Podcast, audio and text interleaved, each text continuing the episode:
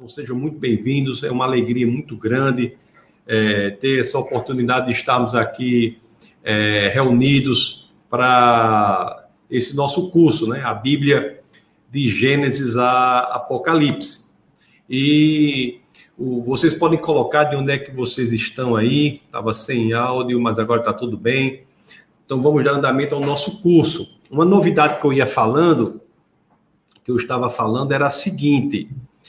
O, tem um, umas pessoas que estão entrando em contato, perguntando se tinha assim, alguns grupos, né, grupos de estudo em algumas cidades do Defesa da Fé. Então, nós vamos começar nesse trabalho de montar é, esses grupos, esses grupos para que você, se você é uma pessoa que quer liderar um desses grupos, você pode reunir na sua casa ou em algum lugar essas pessoas para fazer um estudo mais aprofundado ainda do curso e nós podemos, é, mesmo que remotamente, em muitas situações e eventualmente presencialmente também, nos reunir com esses grupos para o estudo mais aprofundado ainda. Então, se você é uma pessoa que quer fazer parte desses, ou liderar, ou criar um grupo do Defesa da Fé de estudo no seu lugar, na sua região, você vai mandar um WhatsApp aqui para o Ministério Defesa da Fé, tá bom? Para nós começarmos a nossa conversa.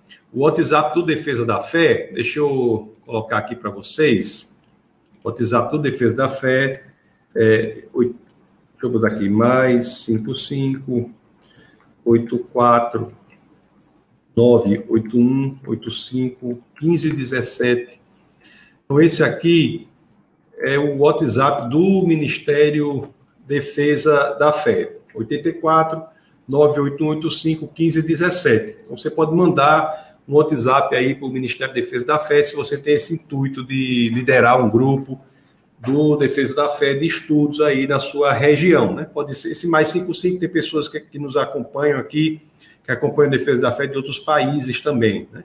Pessoas nos Estados Unidos, na Alemanha, que acompanham, e é importante esse, esse 55 eu botei por conta disso. Quem é do Brasil já sabe que é 84 aí, tá bom? Então vamos ver de onde é que tem pessoas aqui, de onde estão, muita gente, muitos aqui, sejam muito bem-vindos. Deixa eu tirar aqui o, o, o, o WhatsApp aqui. Sejam muito bem-vindos. Façam, me façam um favor, já coloquem aí o like né, no vídeo, porque é aquela coisa do algoritmo que o YouTube entende que o vídeo é relevante e vai e passa vai passar a, a oferecer esse vídeo para mais e mais pessoas. Então, coloque aí o seu like logo agora, logo agora aí, por favor.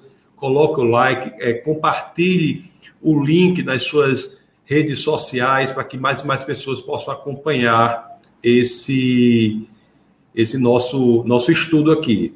Então, sejam, então muita gente aqui, sejam muito bem-vindos. O Ricardo Rodrigues, seja muito bem-vindo.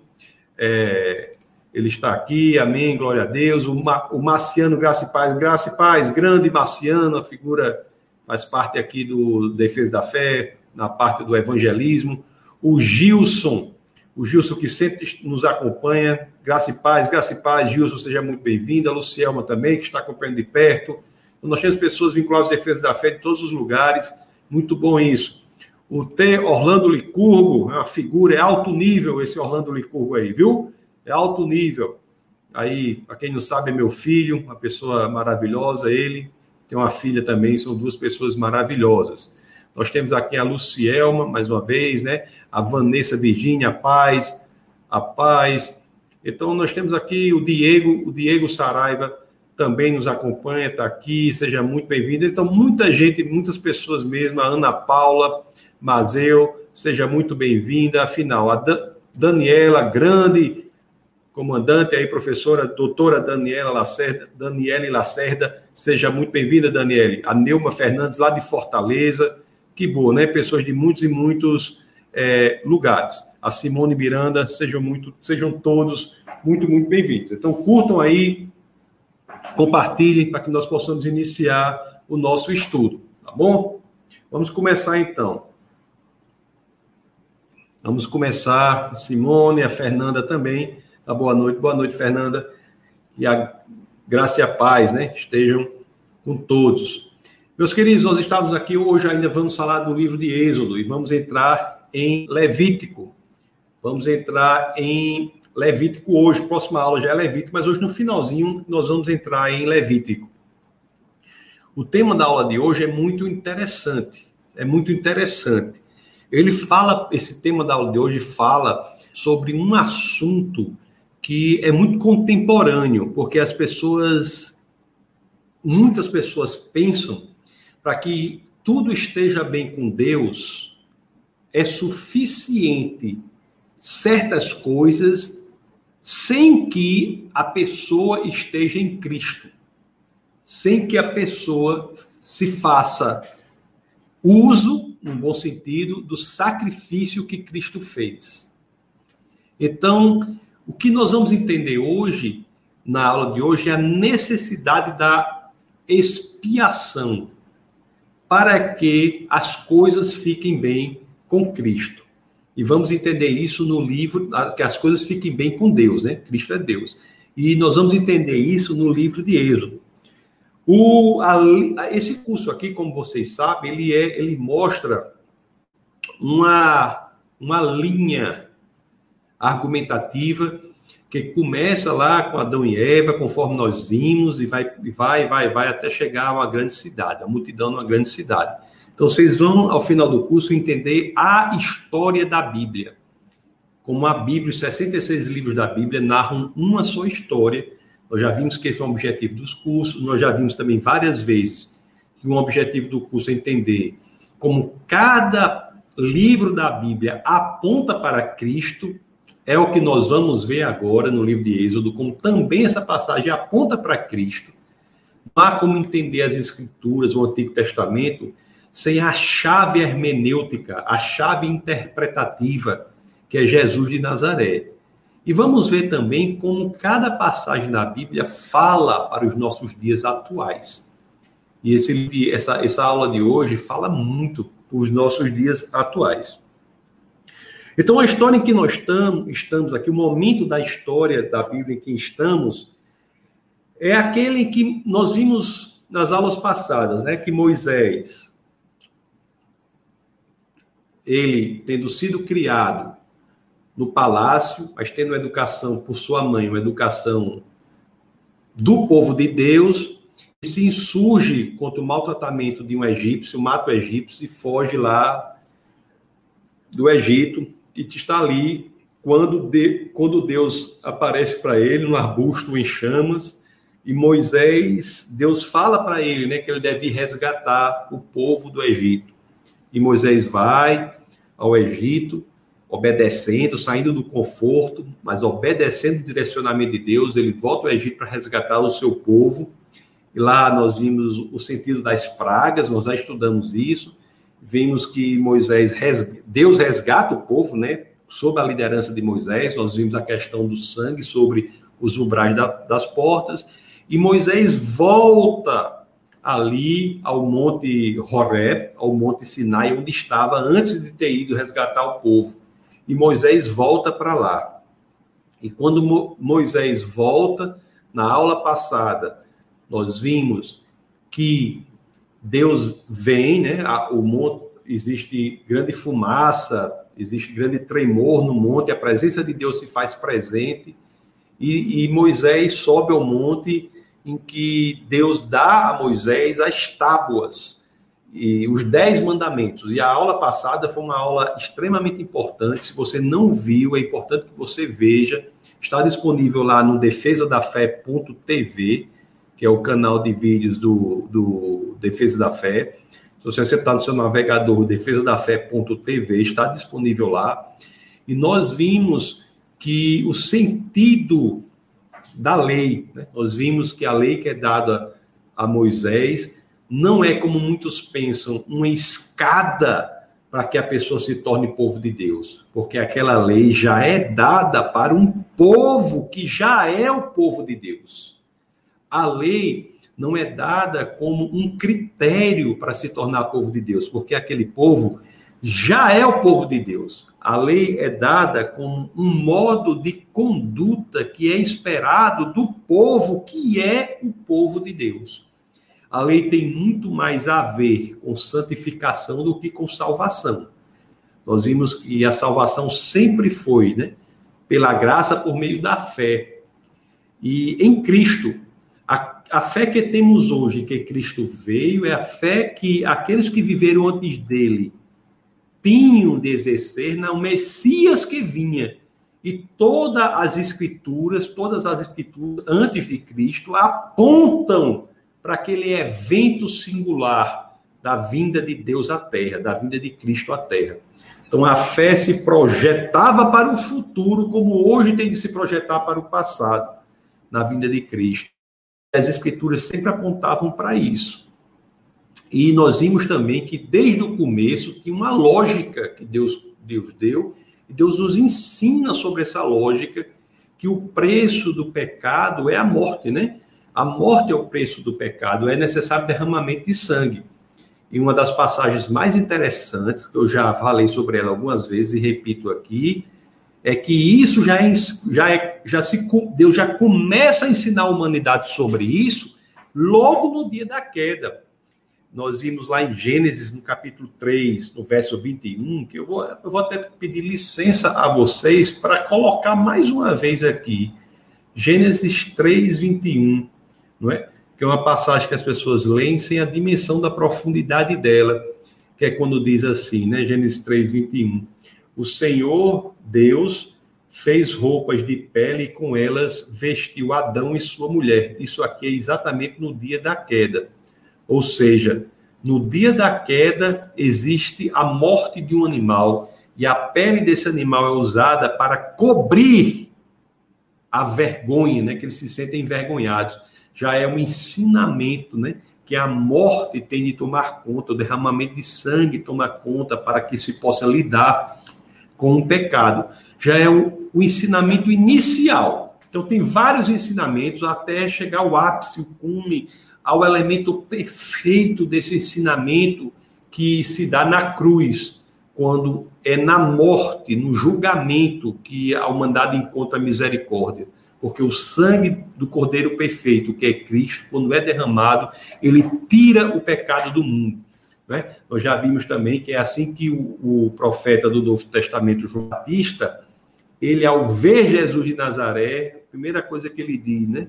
Eis o Cordeiro perfeito, né? Que, que tira o pecado do mundo. Então, ele é o Cordeiro perfeito, que tira o pecado do mundo. Então, voltando aqui à história de Moisés, Moisés subiu ali a montanha, subiu ali a montanha. Vamos abrir no livro de Êxodo agora, Êxodo, no capítulo 19. Abra suas escrituras no livro de Êxodo. No capítulo 19, vamos lá no verso 9. Êxodo 19, 9. As escrituras dizem assim, né? Disse o Senhor a Moisés. Deixa eu compartilhar com vocês aqui. A escritura disse assim: ó, Disse o Senhor a Moisés: Virei a você numa densa nuvem, a fim de que o povo, ouvindo-me falar-lhe, passe a confiar sempre em você. Então Moisés relatou ao Senhor o que o povo lhe dissera. Então você veja que, que Deus fala ali com Moisés, que é o líder, né? vai ser o líder daquele povo até mais à frente, os últimos dias antes da entrada na terra prometida. É um grande líder, Moisés, e nós vamos ver daqui a pouco algo que Moisés sugere a Deus que é ímpar em uma liderança. O que Moisés sugere a Deus, mais à frente nós iremos ver, é algo que é verdadeiramente emocionante. Ver o que Moisés se, é, sugere a Deus, né? Então, nós vimos, vamos abrir agora em Êxodo 19, 25, no verso 25, né, que diz que em Êxodo 19, 25, as escrituras dizem que Moisés desceu e avisou o povo, avisou o povo. O que imagine a experiência que aquelas pessoas tinham com Deus, né? Ouvir a voz audível de Deus. Deus fala diretamente com aquelas pessoas, como fala em nosso coração. Mas era uma experiência muito profunda, né? Que aquelas pessoas tinham. É verdade que hoje nós temos uma experiência ainda de intimidade maior, porque o Espírito de Deus habita em nós.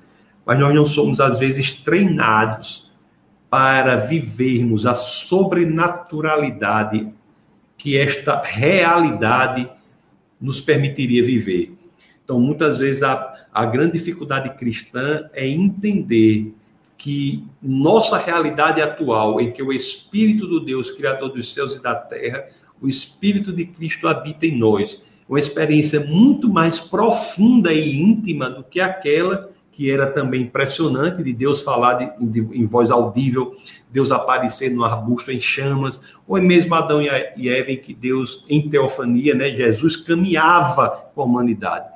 Então hoje nós temos o Espírito de Deus habitando em nós, e às vezes nós lemos aqui essas coisas do passado, achamos coisas tão incríveis, e mais incrível do que isso tudo, é nós entendermos que o Espírito de Deus, o Espírito de Cristo, habita em, em nós.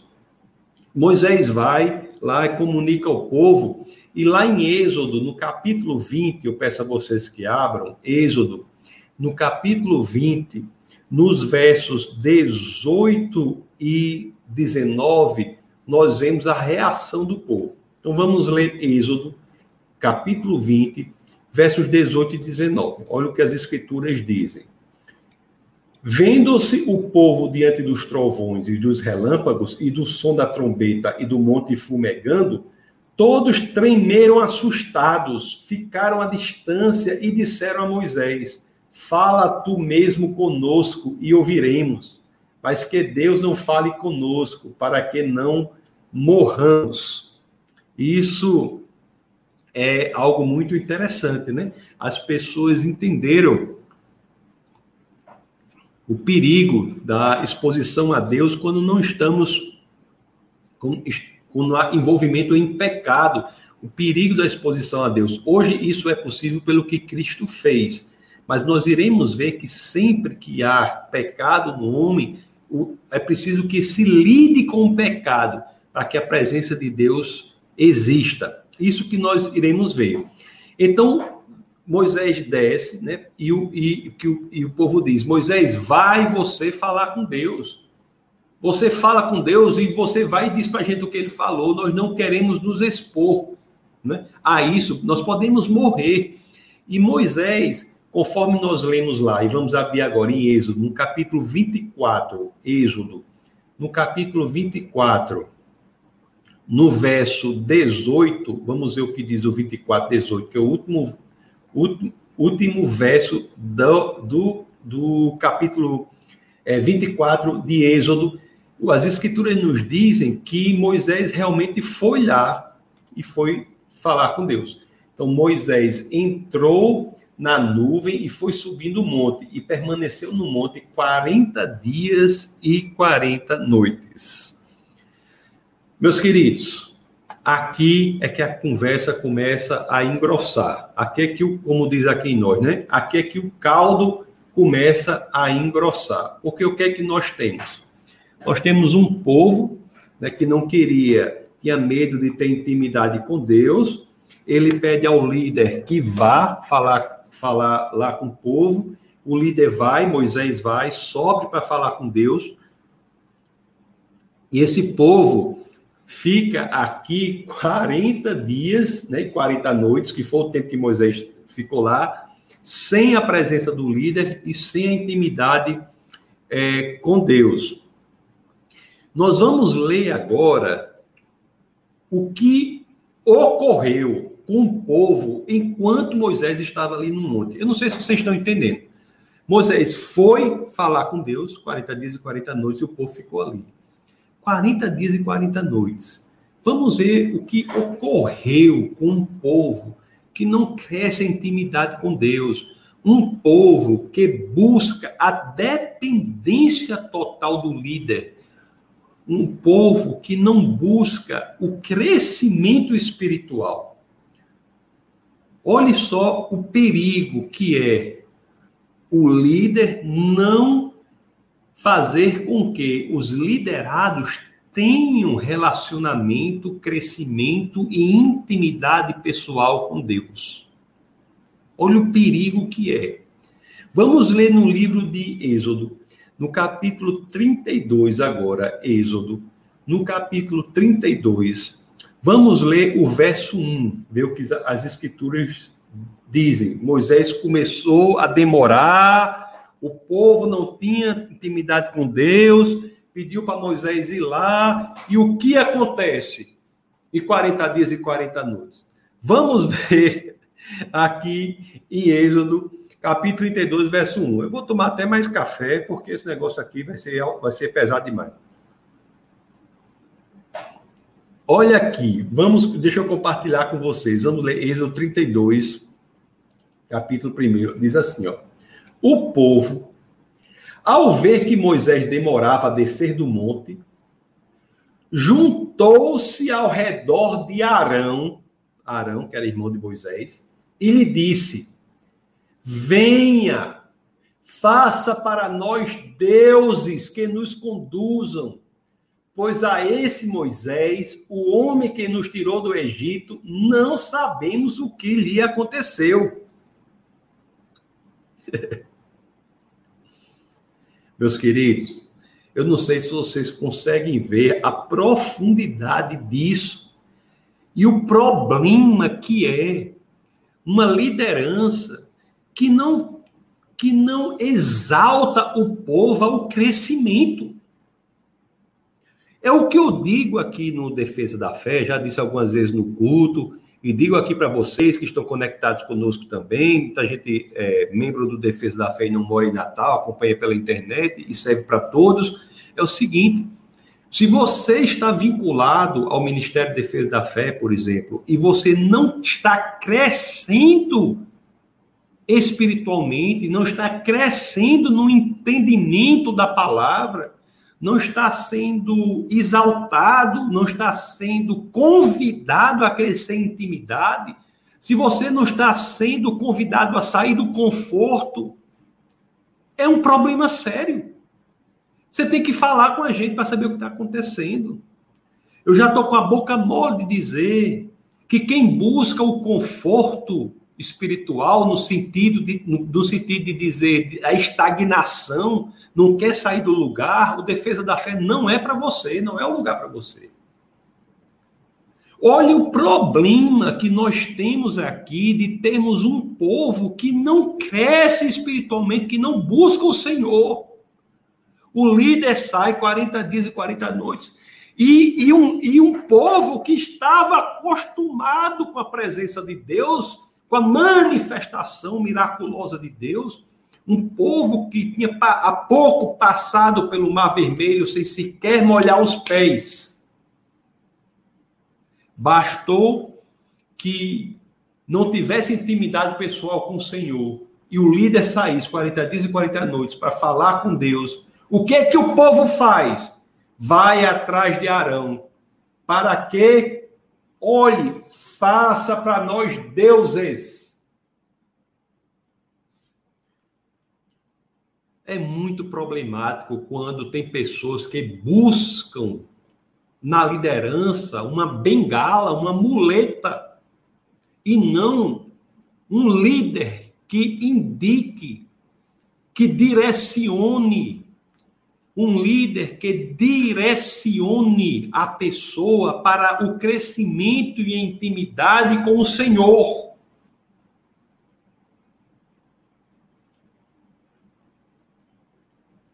A pessoa que não quer crescer não, não deve se vincular ao defesa da fé. Porque é uma responsabilidade para a liderança muito grande ter alguém que não quer crescer em liderança, não quer crescer em intimidade com o Senhor. Porque o que acontece é isso aqui, vocês estão vendo. O que acontece é isso aqui. Se tem algo que é claro no ensinamento de Deus, é que a idolatria é errado. Mas aquele povo rapidamente queria ídolos outros deuses com Ds minúsculos. O que adiantou toda aquela experiência maravilhosa, sobrenatural, se você não é incitado, se você não é provocado para o seu crescimento pessoal com Deus. Meus queridos, defesa da fé, aqui na defesa da fé, tem pessoas, em outros lugares também, que, que por meio da oração, né, da imposição de mãos, Deus, Deus, Jesus, miraculosamente cura a pessoa, muitas vezes de doenças crônicas, doenças graves. E algumas dessas pessoas, elas simplesmente tempos depois, poucos dias depois daquele milagre ter acontecido, elas se afastam do Senhor, se esquecem do Senhor, se esquecem de Deus. Que perigo é esse de criar pessoas cuja vinculação maior é com a bênção e não com o abençoador? Esse povo aqui, que quando Moisés estava lá, no monte, 40 dias e 40 noites, era um povo, repito, que estava cansado de ver a ação miraculosa de Deus na vida deles. Mas nada disso contou naquele momento. Bastou que Moisés estivesse lá, que o povo já queria fazer novos deuses fazer novos ídolos, foi atrás de Arão para fazer isso. É muito grave isso. E como isso nos fala? Como isso nos fala? Como isso nos fala? E sabe o que é pior de tudo? Foram atrás de Arão.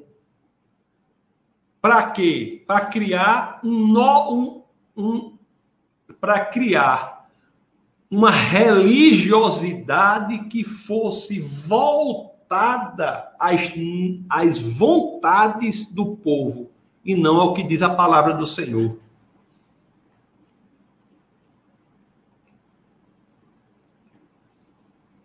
Nós vamos ver aqui. O que Arão faz, nós vamos ver aqui. Vamos abrir aqui Deixa eu ver aqui qual é o. É o verso 32. Continuar nesse capítulo, para você ver como essa passagem de Êxodo fala para a contemporaneidade, fala para a nossa vida hoje. Eu quero que. Vamos abrir ainda no, no capítulo 32, vamos ver aqui o verso 6.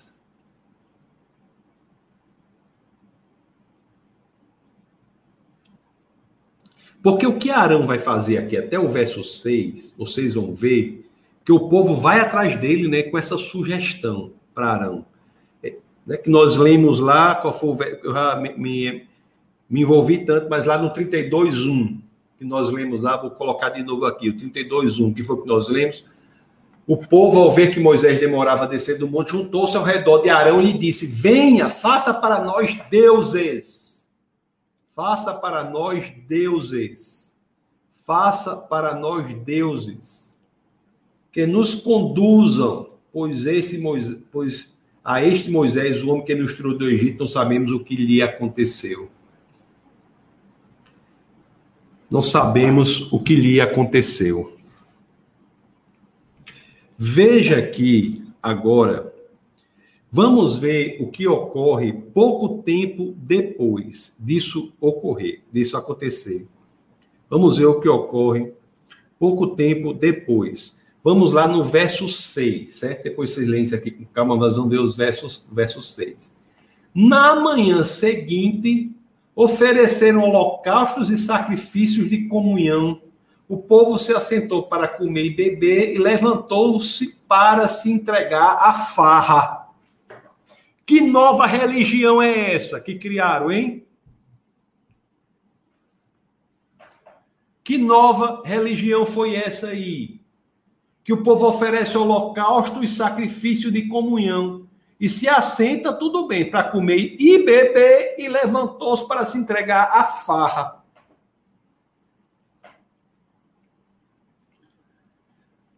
a falta de intimidade pessoal com o Senhor, a ausência do líder, o povo reúne para criar um líder que atenda ao que ele quer.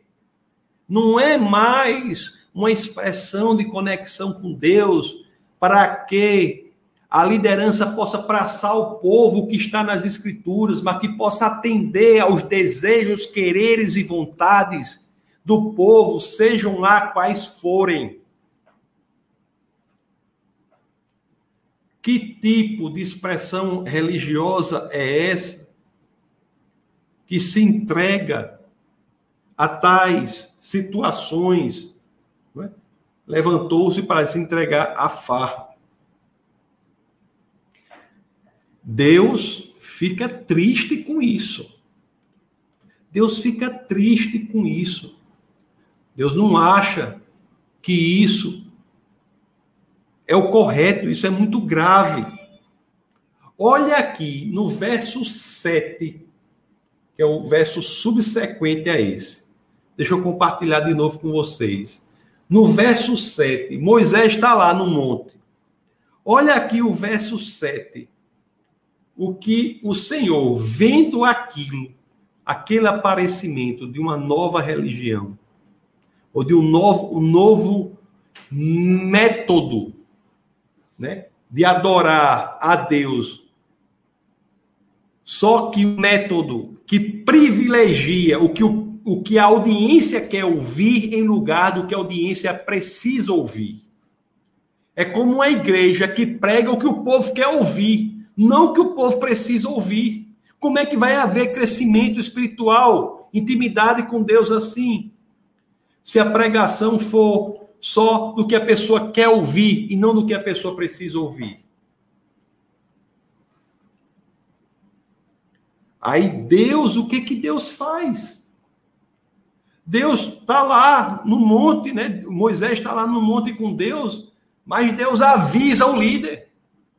Olha o que, é que diz aqui. Então o Senhor disse a Moisés: desça, porque o seu povo que você tirou do Egito corrompeu-se.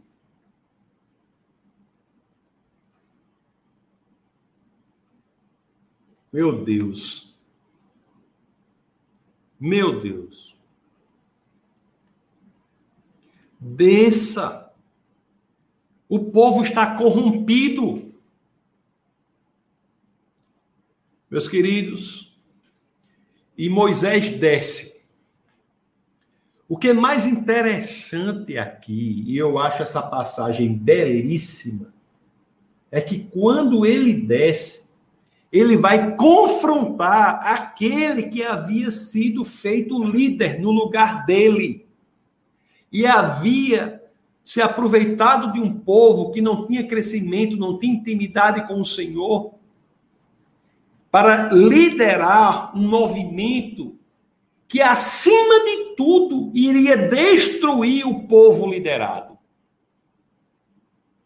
A responsabilidade daquele que se propõe a servir o Senhor, liderando um povo, é tão grande, mas tão grande, que se você não tiver correto diante de Deus, você está fazendo um mal terrível para as pessoas lideradas. Olhe aqui como o líder Moisés chega. Como é que ele vai falar para o irmão dele, Arão. Essa passagem, essa forma dele falar, para mim, é belíssima. Isso está no livro de Êxodo, capítulo 32, no verso 21. E perguntou a Arão: Moisés desceu, foi lá, chamou o líder, ei Arão, venha cá. E perguntou a Arão, que lhe fez esse povo para que você o levasse a tão grande pecado? Isso aí é de uma beleza indizível, inenarrável. É uma beleza que você não consegue nem explicar. Alguém que, que aceita a posição de liderança, mas aceita a posição de liderança com o intuito de tornar o povo dependente dele. E essa dependência se dá quando o líder quer fazer o que o povo quer. É o povo que diz o que é pregado, o que é ensinado e não a palavra de Deus. Esse líder, ele é tão danoso, tão danoso, que quando Moisés desce e vai confrontá-lo, olha a pergunta que ele fez: que, que mal, que tamanho mal lhe fez esse povo para que você o liderasse a tamanho pecado?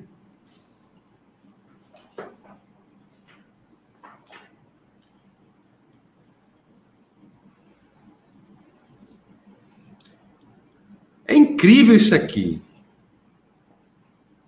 Aí você diz assim: será que Arão não foi capaz de resistir à pressão do povo para pregar, ensinar, fazer o que o povo quer e não o que está na vontade de Deus?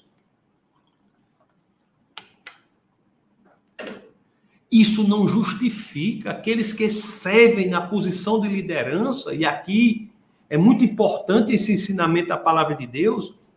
Eles têm de ser capazes de sofrer a pressão da demanda do que deve ser ensinado. O que deve ser ensinado não é o que o povo quer ouvir, não.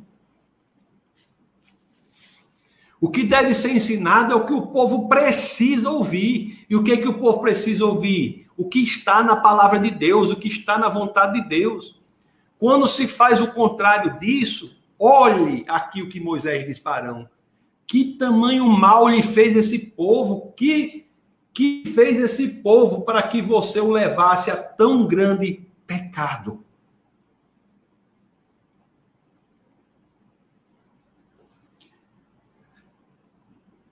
eles haviam feito um bezerro de ouro.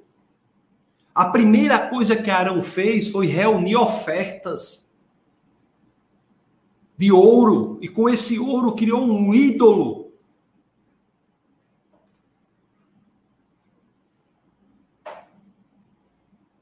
Vamos ver o verso 24. O verso 24, deixa eu compartilhar com vocês. O verso 24.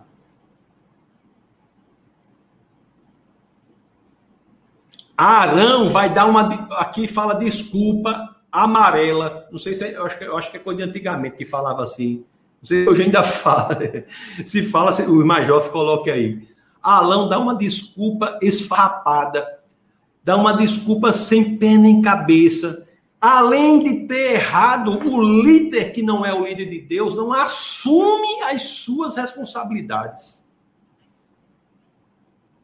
Que liderança é essa que fica terceirizando a culpa dos seus próprios erros? Quando a desgraça do povo liderado decorre do seu próprio mau exemplo, do seu próprio erro, do seu mau ensinamento, do seu ensinamento contra as escrituras, ele é o responsável. E olha aqui o que a desculpa é que Arão disse. Eu vou ler do 22 até o 24. Respondeu Arão: Não te enfureças, meu senhor. Tu bem sabes como esse povo é propenso para o mal. Já está tirando a culpa dele e botando no povo. Eles me disseram: Faça para nós deuses que nos conduzam pois não sabemos o que aconteceu com esse Moisés, o homem que nos tirou do Egito. De fato, eles disseram isso. Mas era porque eles disseram isso? Era obrigado Arão a fazer? Porque o, os liderados querem uma coisa errada. É obrigado a você fazer? O líder fazer? Aí olha a desculpa esfarrapada aqui. Eu não sei como a pessoa tem coragem de dizer uma coisa dessa. Sinceramente. Porque olha aqui, o 24. Então eu lhes disse, Arão dizendo que disse para o povo: quem tiver enfeites de ouro, traga-os para mim. Já pedi uma oferta no começo. O povo trouxe-me o ouro. Aí, olhe só, isso aqui, não sei como a pessoa tem coragem de dizer isso. Eu joguei no fogo e surgiu esse bezerro.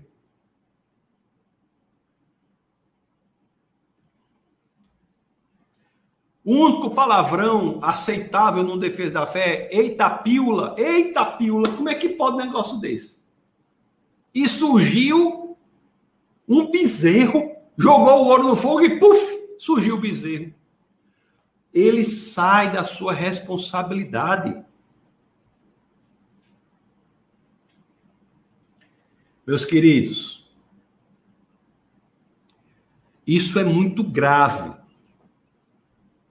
o verso, eu quero, quando isso ocorre, quando o povo está em tamanho pecado, eles são, Moisés desce, lida com Arão e assume a sua responsabilidade, as suas responsabilidades.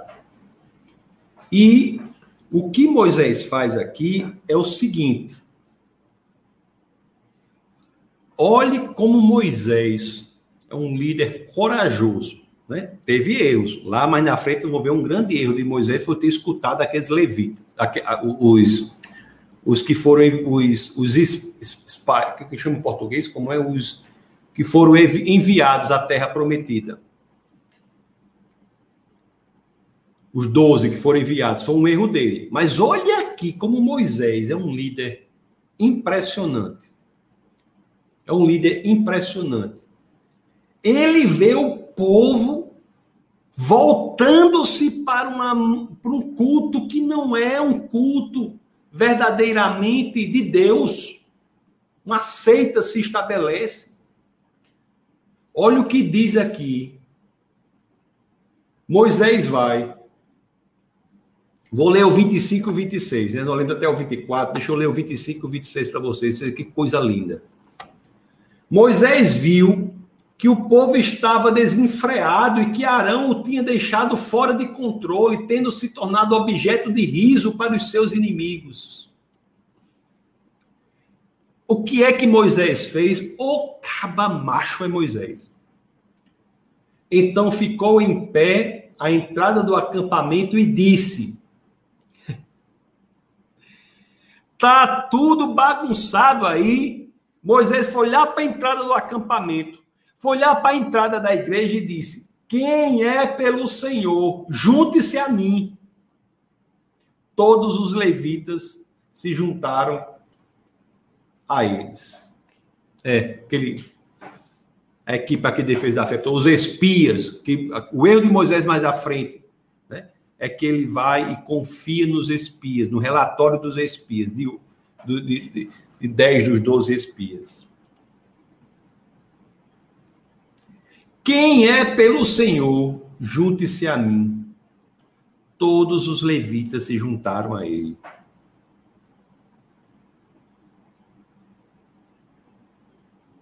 Olha o que o 28 disse aqui.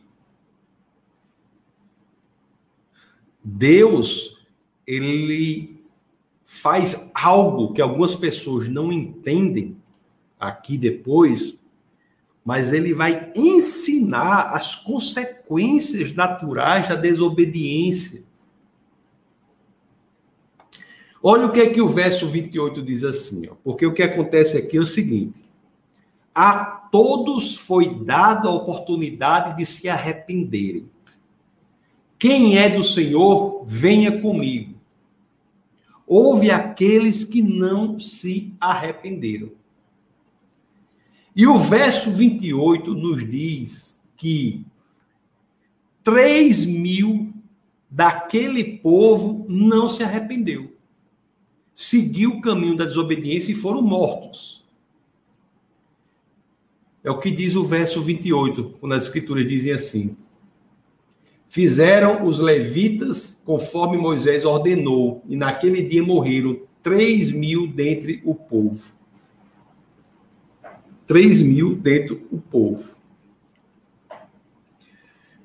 Era quando Jacó lá atrás chegou ao Egito com o povo de Deus, eram 70 pessoas. Durante todo o tempo da escravidão no Egito, os 400 anos, aquelas 70 pessoas se transformaram em uma nação de 2 milhões de pessoas. E aqui, pela desobediência, aquele povo que havia presenciado a ação de Deus, né? morrem 3 mil, fica 1 milhão 997 mil pessoas no povo de Deus. Quando, qual é o grande ensinamento? É que nós lidamos com consequências muito graves quando nós desobedecemos ao Senhor. E essas pessoas vivenciaram isso. Vivenciaram isso. Agora, o mais interessante aqui, do ponto de vista teológico, é o seguinte, e é isso que eu quero, agora já entrando no aspecto mais teológico, mais profundo do ponto de vista teológico. O mais interessante que nós temos aqui é o seguinte: um dos, dos 2 milhões ficaram 1 milhão 997 mil. Esses se ajustaram ao Senhor. Esses voltaram ao Senhor. No outro dia, Moisés se reúne com essas pessoas que ficaram. Aí você deve estar pensando aí, ah, ele deve ter dito, muito bem, pessoal. Agora está tudo certo. Agora está tudo certo com Deus, já que vocês, embora tenham feito aquele grave pecado de buscarem outros deuses, um bezerro de ouro, mas aqui vocês atenderam aquilo que eu falei, né? Lá, lá no verso 26, os que estiverem com o Senhor venham comigo, então está tudo bem. Será que foi isso que ele disse? Nós vamos ver no verso 30 do capítulo 32 de Êxodo, o que foi que ele disse. Olha o que diz aqui o verso 30. No dia seguinte, Moisés disse ao povo: O que foi que ele disse para aquele povo que tinha feito ali, o que, que, que tinha dito a Moisés que estava com o Senhor? O que foi que ele disse? Vocês cometeram um grande pecado mas agora subirei ao Senhor e talvez possa oferecer propiciação pelo pecado de vocês. Qual é a grande coisa teológica que está aqui? Qual é o grande ensinamento teológico profundo que está aqui? É um ensinamento que pedir desculpas a Deus por si só não restabelece a presença de Deus na nossa vida. Nós temos de estar em Cristo. Tem pessoas que acham que pelo simples fato de pecar e fazer algo errado e dizerem assim, Senhor, Deus, Deus, me desculpe, está tudo bem. Estará tudo bem se estiverem em Cristo. É isso que a passagem diz aqui. Olha o que a passagem diz aqui, apontando para frente. Vocês cometeram o grande pecado, mas agora subirei ao Senhor e talvez possa oferecer propiciação pelo pecado de vocês. O que ele está dizendo? Vocês cometeram o grande pecado, resolveram ficar com o Senhor, mas isso não resolve. Nós temos que olhar para a propiciação, para a misericórdia de Deus para que este para que possamos lidar com este pecado.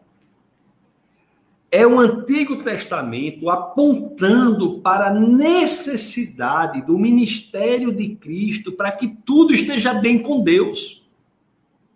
É o Antigo Testamento mostrando que a reconciliação com Deus não se dá porque estamos pedimos desculpas se Cristo não tivesse realizado o que ele realizou que a propiciação é a misericórdia. Nós vamos ver que o tabernáculo, ele tem no meio assento o propiciatório, que é o assento da misericórdia, e ao lado nós temos dois querubins. Os querubins representam o julgamento de Deus e o meio representa a misericórdia. Então, para que encontremos a misericórdia no meio do julgamento, algo tem de ser feito. Vocês estão vendo como, mesmo em Êxodo, existe um ensinamento de que é necessário que o Cordeiro Perfeito venha e morra por nós, para que estejamos bem com Deus? Expiação é fazer com que o, o que está errado, fazer correto novamente. É por isso que aqui no verso 30 ele diz, né? E talvez possa oferecer propiciação pelo pecado de vocês. E lá vai Moisés lidar com Deus para fazer com que o povo de Deus esteja tudo bem lá, o povo de Deus esteja tudo bem com Deus novamente. Vamos ver o que é que Moisés vai fazer, vai fazer lá com Deus. É interessante, pessoal, que houve uma proposta que foi feita a Moisés. Deixa eu ver aqui se está no verso 10 que essa proposta foi feita. No verso 10 que a proposta diz assim: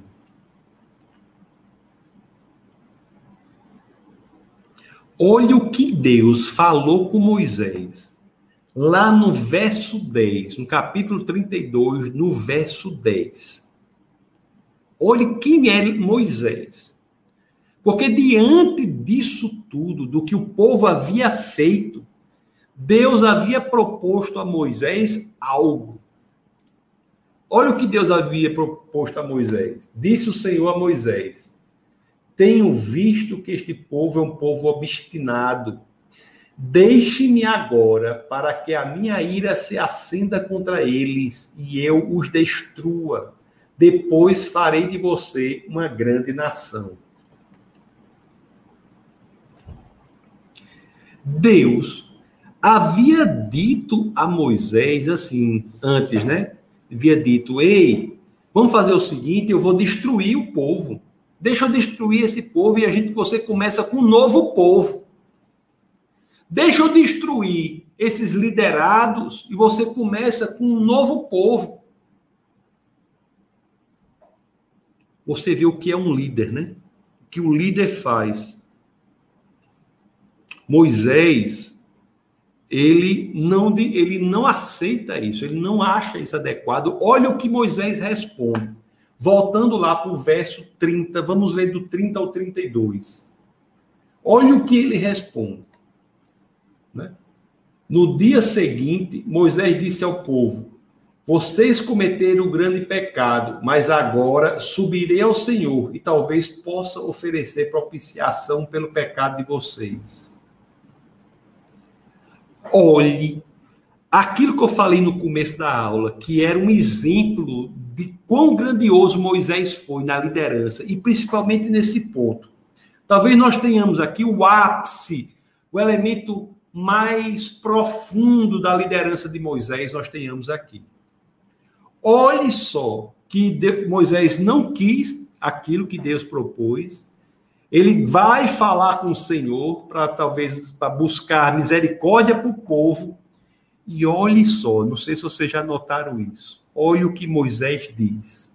Vamos ler aqui o verso 31 e 32. Assim, Moisés voltou ao Senhor e disse: Ah, que grande pecado cometeu este povo. Fizeram para si deuses de ouro Preste atenção, Moisés, ele fala claramente o que ocorreu. Que grande pecado cometeu este povo. Fizeram para si deuses de ouro. Olhe o que Moisés propõe. Mas agora eu te rogo, perdoa-lhes o pecado, senão risca-me do teu livro que escreveste. Meu amigo, que exemplo, que, que, que líder, Que líder! Risca-me do teu livro que escreveste. Se você diz assim, Senhor, se não for possível perdoar um pecado do povo, o grande pecado do povo, eis-me aqui, risca-me do teu livro, me leva no lugar do povo. Você está vendo que ensinamento incrível, né? Nós temos aqui. Que ensinamento incrível nós temos aqui de Moisés. Senhor, perdoa o pecado do povo. Se não for possível, risca-me do teu livro. Eu prefiro ir ao inferno para que o povo tenha o seu pecado perdoado, se isso foi possível. É claro que Moisés não poderia fazer esse papel ele não se qualificaria para ser substituto pelo pecado do povo. Por quê? Porque Moisés também tinha pecados. Ele não era apto, hábil para ser considerado o cordeiro perfeito. Um outro teria de vir para dar andamento a essa solução alguém em quem não fossem encontrados nenhum, nenhum pecado, alguém em quem não pudesse ser encontrado nenhum pecado. Este sim se qualificaria para isso. Para sofrer a pena pelo pecado da humanidade. É incrível, né? É impressionante. É interessante que Deus ele não vai deixar o povo de qualquer maneira e ele vai explicar agora ao líder Moisés o que precisa ser feito para que Deus possa novamente habitar entre seu povo. A proposta de Moisés era que ele fosse sacrificado. Mas Deus diz: não é possível. Não é possível. No pecado, Deus não pode habitar. Algo tinha de ser feito.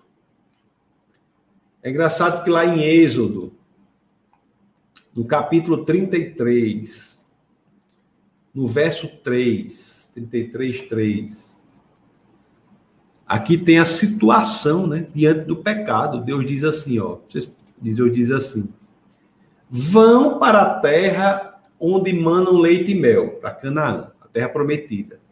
Mas não irei com vocês, pois vocês são um povo obstinado e eu poderia destruí-los no caminho. A presença de Deus é incompatível com a presença do pecado. A presença de Deus faz com que o pecado seja destruído. A presença imediata de Deus destrói o pecado. É por isso que algo tem de ser feito. E o povo ficou dizendo assim: meu amigo, e agora? E agora? Nós vamos caminhar sem a presença de Deus, como é que vai ser isso?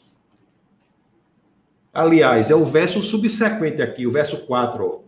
Quando o povo ouviu essas palavras terríveis, começou a chorar e ninguém usou enfeite algum. O povo começou a se preocupar. Dizer, quem seremos nós sem a presença de Deus? O povo deve estar pensando, se não fosse Deus, o povo dizer, meu amigo, o que foi que eu fiz? Deus estava presente com a gente o tempo todo. Foi, a gente passou no Mar Vermelho, nós estamos sendo miraculosamente alimentados. A presença de Deus é verificável e, e nós fomos fazer um bezerro de ouro. E agora, como viveremos sem a presença de Deus? Deus vai ensinar o povo o que precisa ser feito ele vai ensinar o povo a construir a arca da aliança, construir um lugar em que ele voltará a habitar. E nós lemos aqui depois, no livro de Êxodo, mais para frente, nós lemos isso. Lemos isso. Então, no, estamos no verso 33 aqui, no, no capítulo 33 de Êxodo, mas Deus vai dar várias e várias instruções de como fazer isso. Lá do capítulo 36 aqui até o capítulo 39, mostra o povo cumprindo aquelas instruções que foram dadas ali do, do, do, do capítulo 25 até o 30, do que precisava ser feito. E lá em Êxodo, deixa eu passar para vocês logo aqui, o capítulo 39. No verso 32, 39 e 32, as escrituras nos dizem assim: Assim, você veja que a gente estava lá, a gente passou todos esses capítulos, são as instruções e como o povo vai construindo aquele lugar para Deus habitar novamente. Aí diz assim: Assim foi encerrada toda a obra do tabernáculo, a tenda do encontro. Os israelitas fizeram tudo conforme o Senhor tinha ordenado a Moisés. Eles já tinham aprendido que pedir desculpa a Deus sem que haja expiação não seria suficiente para Deus voltar a habitar entre seu povo. Agora, eles muito preocupados em viverem sem a presença de Deus, começaram a cumprir tudo o que Deus tinha pedido a eles, por meio de Moisés tinha dito, né? E olha que é cheio de detalhes. Vocês vão ler depois essa parte de Êxodo aí, é cheio de detalhes. Cumprir tudo. Tudo foi cumprido, eles cumpriram. Será que eles estavam pensando que obedecer à religiosidade seria suficiente para trazer Deus de volta? Eles já tinham descoberto que se desculpar sem a expiação não era possível. Já tinham descoberto que pedir a intercessão de outra pessoa que não fosse o Cordeiro Perfeito, como o caso de Moisés, não era suficiente.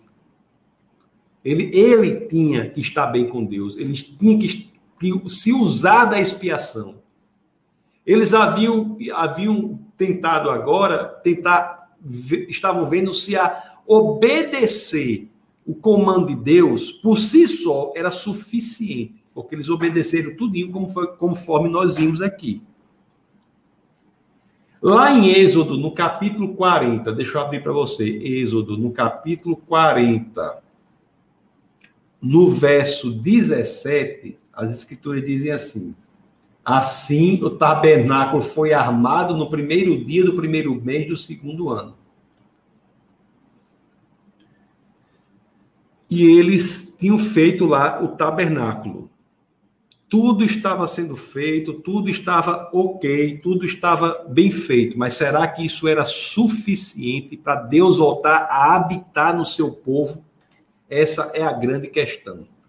Essa é, essa é a questão que estava para ser respondida.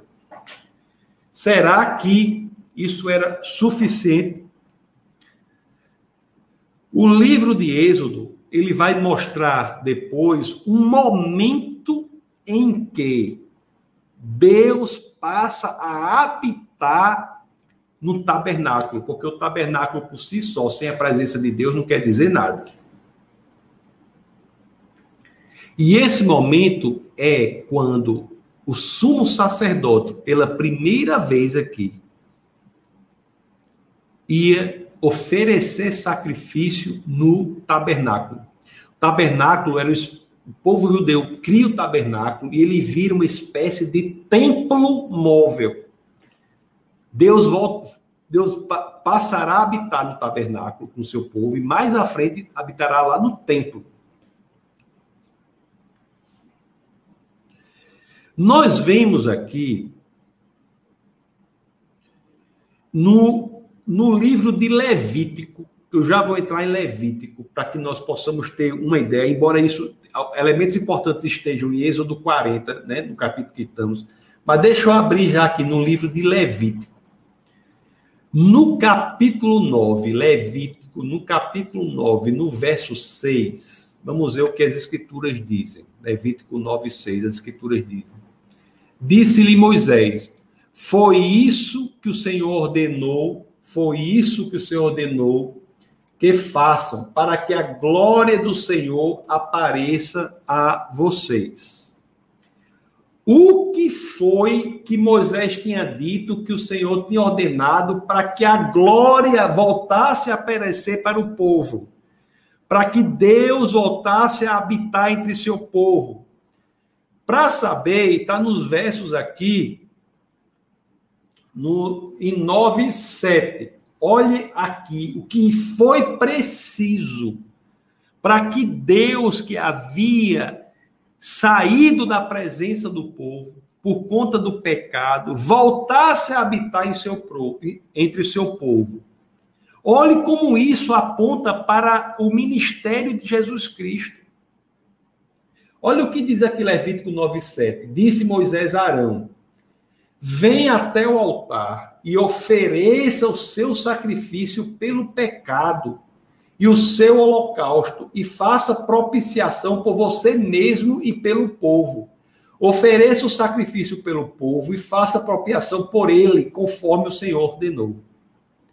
Nós iremos ver com mais detalhes mais à frente que a, que a instrução de Deus é que o sumo sacerdote vá ele, Deus já tinha mandado o povo construir a arca. O povo já viu que a desculpa dele com Deus não era suficiente, que mandar uma pessoa para falar por ele não era suficiente, que obedecer às ordens de Deus não era suficiente.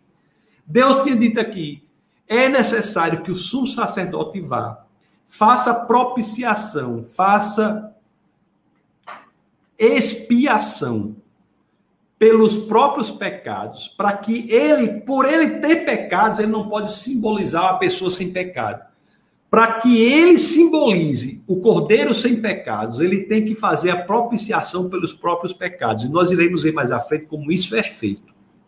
Mais à frente, nas próximas aulas. Como isso é feito. E uma vez feito isso, quando você tiver lidado com seus próprios pecados, você vai ser capaz de exercer a simbologia de lidar com o pecado do povo.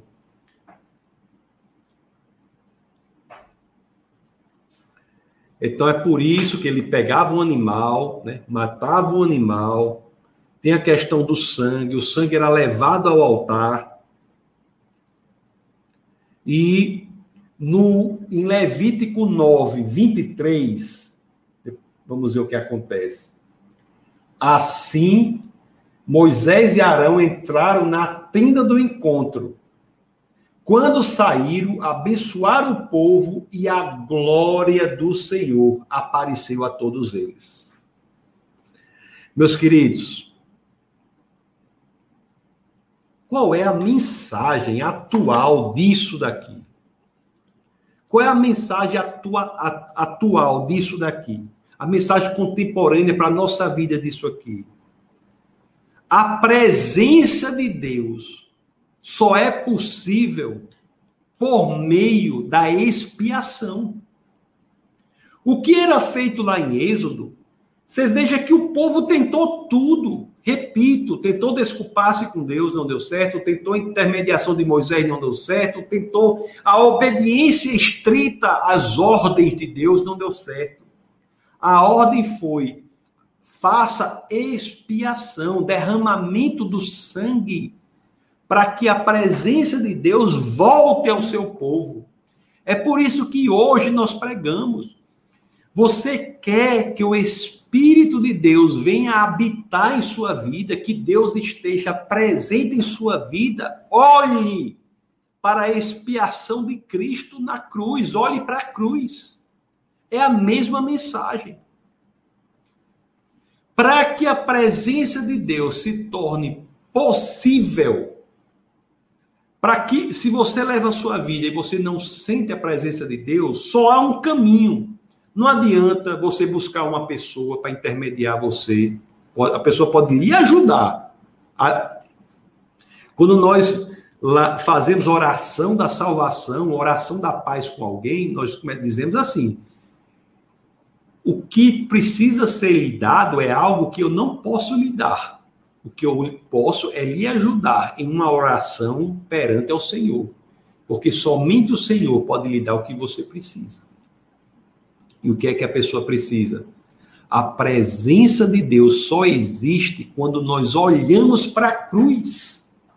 Quando entregamos a nossa vida a Jesus, é porque nós olhamos para a cruz e fazemos com que a expiação perfeita, o sacrifício perfeito, o derramamento de sangue perfeito nos seja útil. Porque este é o único caminho que já em Êxodo aprendemos para que a presença de Deus volte ou fique ou, ou passe a fazer parte da caminhada de cada um.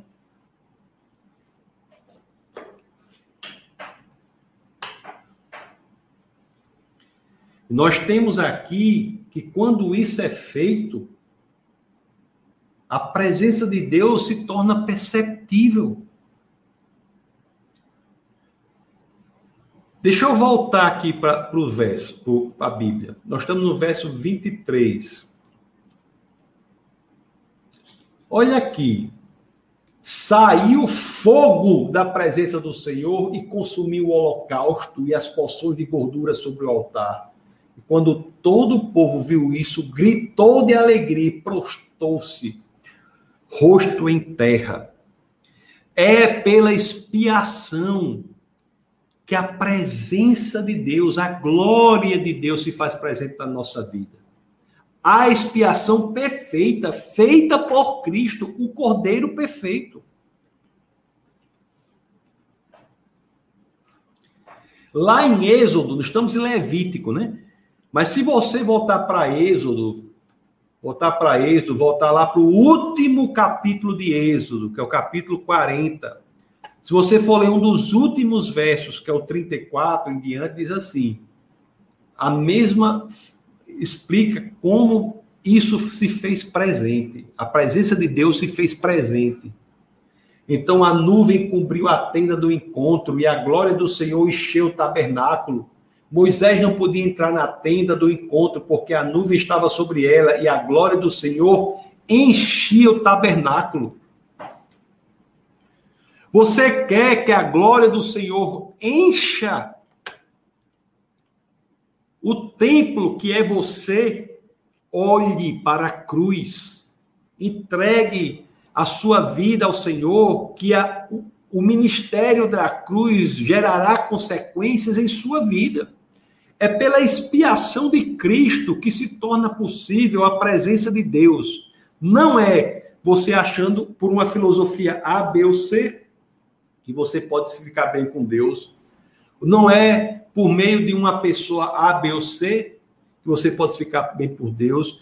Não é como alguns fazem. Ingressam numa vida de pecado perverso e depois passam um tempinho obedecendo à religiosidade que você fica bem com Deus, mas é entregando a sua vida ao Senhor, olhando para a cruz, que o restabelecimento da presença de Deus se faz presente no tabernáculo que é, que é você.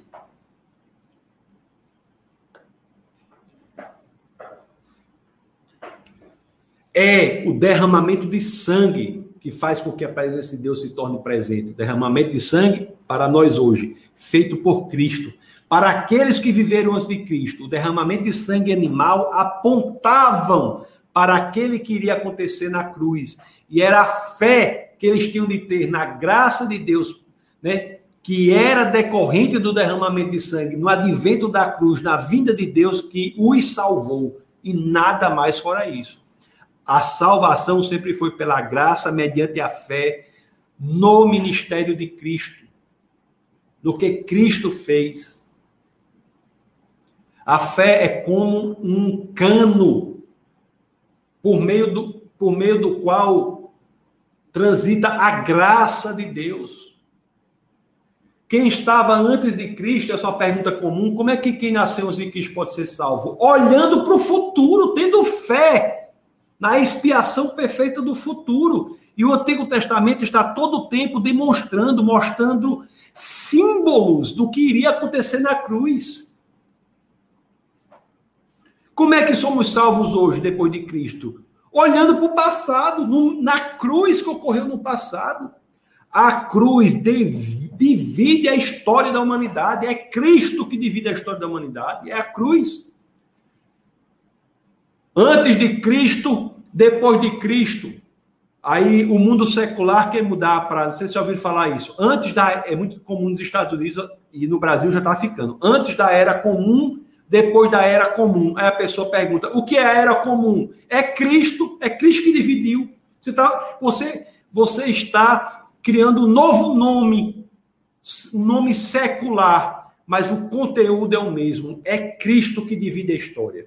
A salvação se dá para aqueles que olham para frente, para aqueles que viveram antes de Cristo e foram ensinados pelos 39 livros do Antigo Testamento, durante séculos e séculos, né, escritos em 14 séculos do Antigo Testamento, ensinados para aquilo que iria, aquele advento máximo, o advento único em que justiça encontra misericórdia, em que o julgamento encontra o amor. Isso só se dá na cruz. É o lugar em que há interseção dos conceitos mais profundos em um só ponto, na cruz.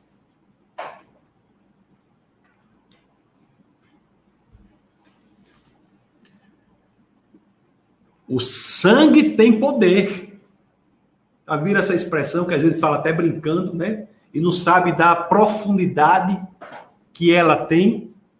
A gente fala até brincando, até no meio cristão fala brincando. Ah, o sangue tem poder, o sangue tem. Sim, o sangue tem poder. O sangue de Cristo tem poder. O sangue de Cristo é determinante da vida e da morte. É ele que dá vida àqueles que se colocam na posição de sofrer as consequências da expiação do Cordeiro Perfeito. É Ele. E nada mais fora Ele.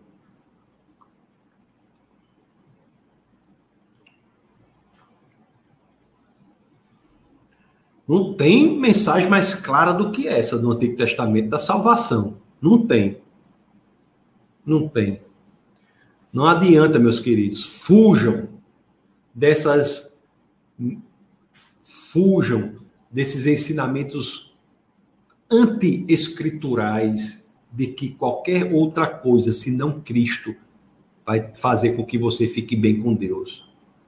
Obedecer a Deus é uma decorrência, consequência natural da salvação. Caridade é uma consequência da salvação. Não causa salvação. As obras não são causas. E o povo aqui tentou, fez o tabernáculo bem direitinho. A própria Bíblia diz: fizeram de acordo com o que o Senhor disse. Mas isso não traz a presença de Deus. O sacrifício é necessário. O sacrifício é necessário. Então vocês têm que ver como isso é perfeito, né? Como isso aponta para Jesus de Nazaré. Os animais, a morte de tantos animais no sacrifício antes de Cristo.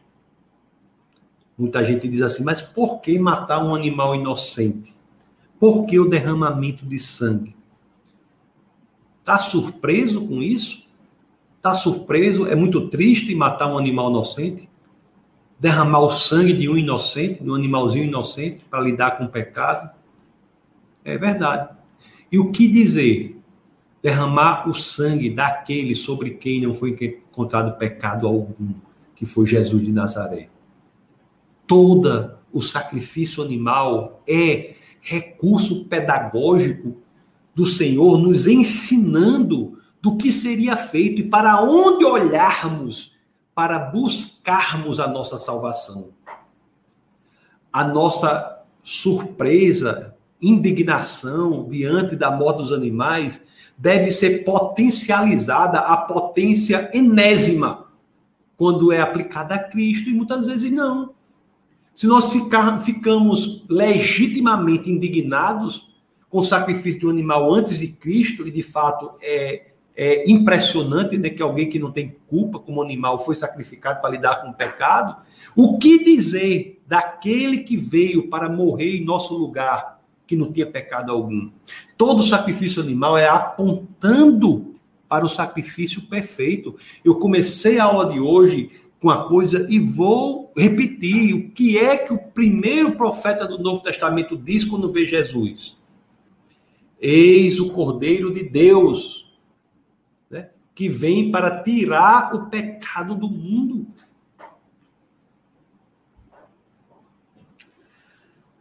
Meus queridos, muitas pessoas na caminhada cristã às vezes acham que estão vivendo sem Deus. Acham que Deus não está presente na vida deles. Deus não está presente na minha vida, né? As pessoas pensam. Estou nessa caminhada sem Deus. E o que é que nós aprendemos aqui em Êxodo?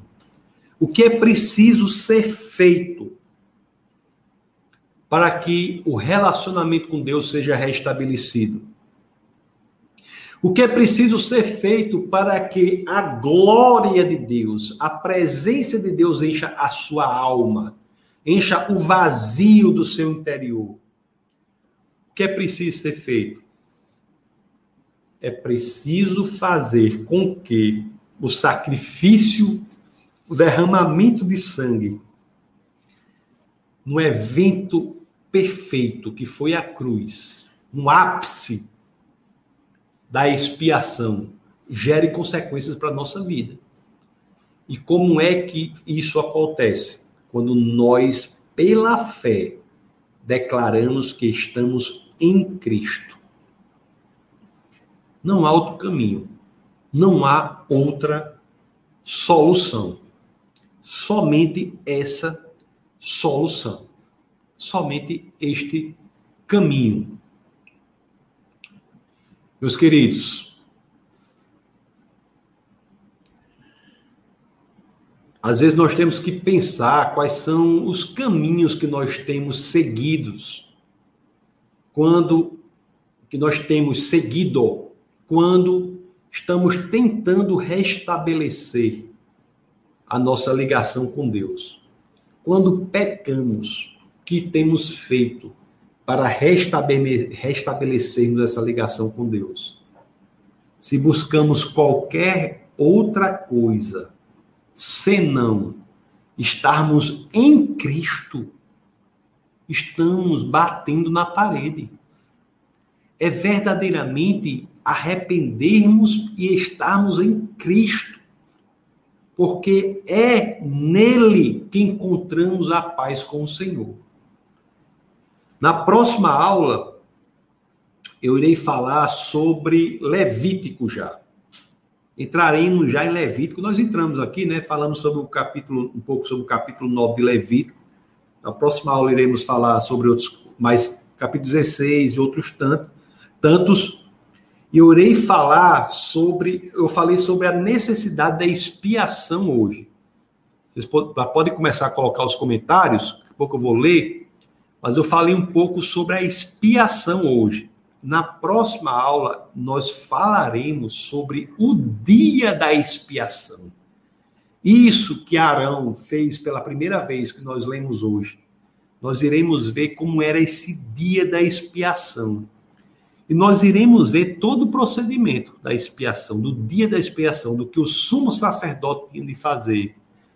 E nós iremos ver como de forma belíssima toda a narrativa do que o sumo sacerdote fazia aponta para Jesus de Nazaré. Como Jesus de Nazaré também é o sumo sacerdote dos sumos sacerdotes. Nós iremos ver isso na próxima aula em Levítico. Glória a Deus pela palavra de, do Senhor. Glória a Deus pela palavra do Senhor. Como o Antigo Testamento aponta, né? É muito é muito impressionante. É muito impressionante. Vou tomar um pouco de café aqui para ler os comentários. Pode colocar os comentários aí.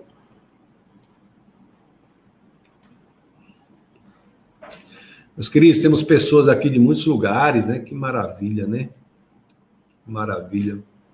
Sejam muito bem. Eu ia falando daqueles que querem Vamos ver aqui. aqui.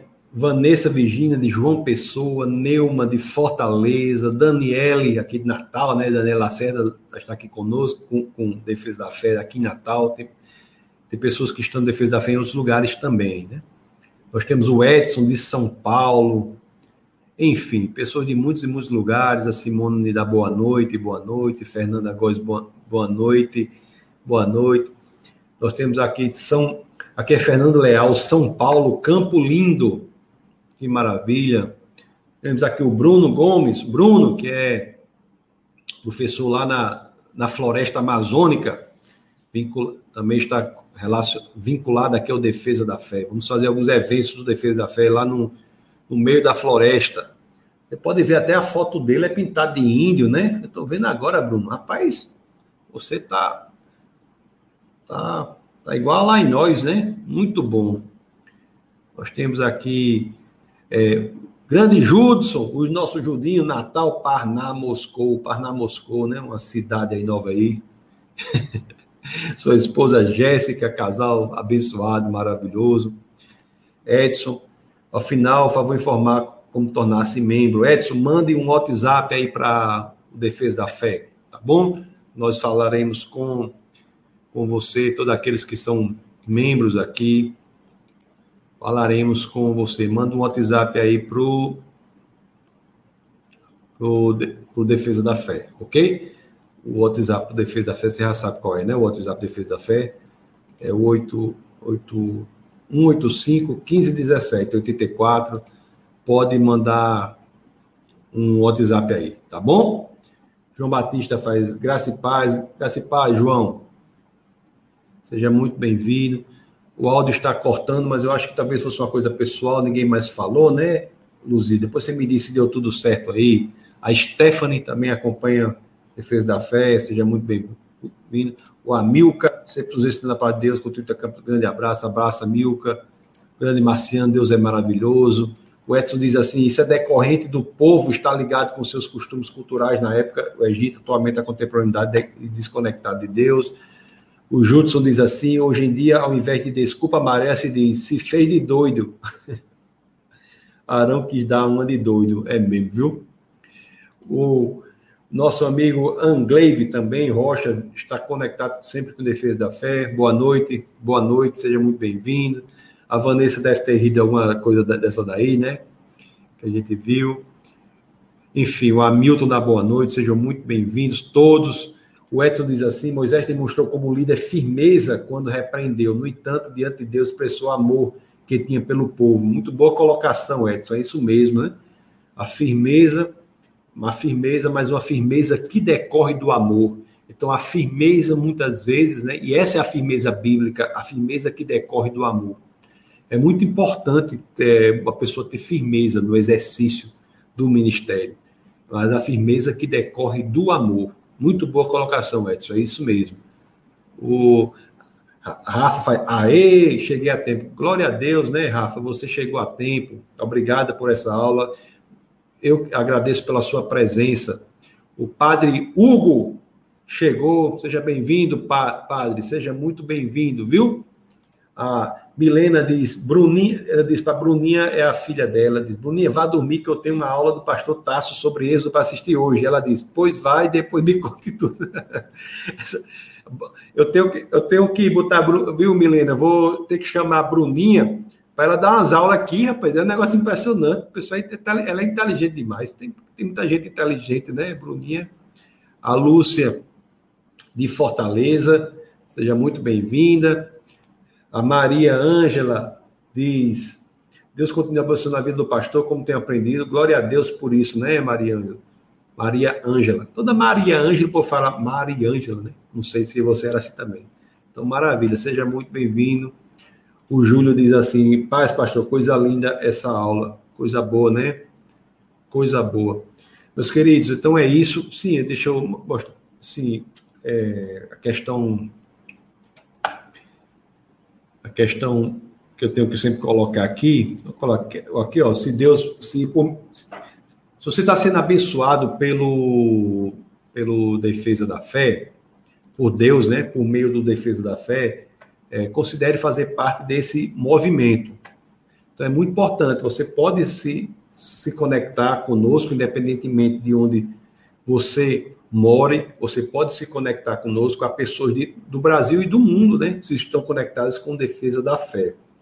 Então, para isso, manda um WhatsApp para a gente, a gente quer saber quem você é, se você já não está conectada, envolva-se nesse movimento. É muito importante também que você siga a direção do Senhor, faça sua contribuição financeira para que essa estrutura seja mantida, né? toda a estrutura de defesa da fé seja mantida. Estamos em expansão em várias áreas e é importante a contribuição financeira para que as coisas fluam. Então, você busque no Senhor e faça a contribuição aqui para o Ministério Defesa da Fé, para que, para que, que é, como diz aqui, né, por meio de pessoas como você, que nós atingimos ainda mais pessoas. Ok? Muito obrigado a todos. O, o Diego Saraiva também está conectado conosco, diz: o sacrifício do cordeiro é um sinal de fé, de um sacrifício maior que um dia iria ser feito. Exatamente. Isso mesmo, Diego. O sacrifício do cordeiro apontava para o sacrifício perfeito, né? Que seria feito no advento da cruz. Esta é a razão do sacrifício, Diego. Esta é a razão. Ok? Então, meus queridos, rapaz, já ia me esquecendo de dizer, ó, tô, tô, tô ficando, minha, minhas barbas estão ficando brancas, estou esquecendo algumas coisas. Mas quinta-feira agora é o Café com Ciência. Amanhã, o, amanhã não percam o culto da palavra, né? Você é membro da Defesa da Fé, onde, quer que você esteja, acompanhe o culto da palavra. Amanhã, às 19 horas. Né? A mensagem será dada pela pastora Camila Licurgo. Então, não deixe de se conectar conosco amanhã às 19 horas, tá bom? Pelo defesadafé.tv. E quinta-feira terá o evento do Café com Ciência. Será quinta-feira. Vamos divulgar, vamos é, faz, mandar para os nossos contatos, vamos mandar para as pessoas que precisam desse tipo de abordagem. Né? O, o Defesa da Fé, entre suas missões, tem a missão de apresentar as razões históricas, científicas e filosóficas para se seguir Jesus Cristo. E, na, e o Café Consciência é um desses esforços. Né? O webcast é proibido não pensar, é outro. Mas uma vez por mês, o, o, a quinta-feira, 21 horas, no momento em que se dá o webcast, é proibido não pensar, o webcast dá espaço ao Café Consciência. O Café Consciência da quinta-feira agora será sobre Deus, a evolução e a vida. Então, questões sobre ciência e fé no que diz respeito à evolução, origem da vida, como a vida é estruturada, DNA, é, viemos nós e os macacos do mesmo ancestral, sim ou não? Evolução é compatível com a Bíblia? Iremos ver por que não. Então, tudo isso daí será abordado quinta-feira agora, às 21 horas. É, o link já está lá na bio do Defesa da Fé, do arroba Defesa da Fé. Não deixem de participar, ok? Ok, meus amigos? Muito obrigado pela presença de vocês. Já são aí 10h36 e tem uma noite abençoada. Que Deus os abençoe é, grandemente, né? E aqueles que querem se conectar conosco, né? Estar conectados, querem faz, fazer parte do Defesa da Fé, mande um WhatsApp aí para o nosso ministério, que você pode ser membro do Defesa da Fé, tá bom? Então, Deus os abençoe grandemente e até Amanhã, no culto, da, no culto do Espírito, às 19 horas. Quinta-feira, às 21 horas, o Café Consciência, sobre Deus, a evolução e a vida. E domingo, às 18 horas, nós temos o culto da palavra, né? em que eu estou é, pregando sobre o Evangelho de João. Né? Estamos sendo expostos ao Evangelho de São João. Nós somos uma igreja pentecostal, viu? Para deixar claro, nós cremos na atualidade dos dons do Espírito, nós cremos na oração, mas também cremos no crescimento em conhecimento da palavra de Deus.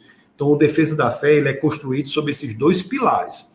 Um pilar é o pilar do crescimento em conhecimento da palavra de Deus. E o outro pilar é o pilar do crescimento em intimidade com o Espírito de Deus. Nós entendemos que esses dois elementos, quando juntos, fazem com que possamos viver poderosamente aqui na Terra. O sobrenatural, né, o natural, juntos, fazem com que possamos estar qualificados para refletir a glória de Cristo para aqueles que precisam ouvir do Senhor ou que conhecem Cristo, mas não conhecem verdadeiramente. Eu sempre termino lá, ou de vez em quando termino lá, com oração e que diga assim, né? Que nós nunca queiramos ser como o sol, que tem luz própria, mas sempre queremos ser como a lua que reflete a luz do sol, que é Cristo. Então, esta é a nossa missão, tá bom? Então, Deus abençoe grandemente, pessoal. Até amanhã, quinta e domingo. Um abração. Deus abençoe.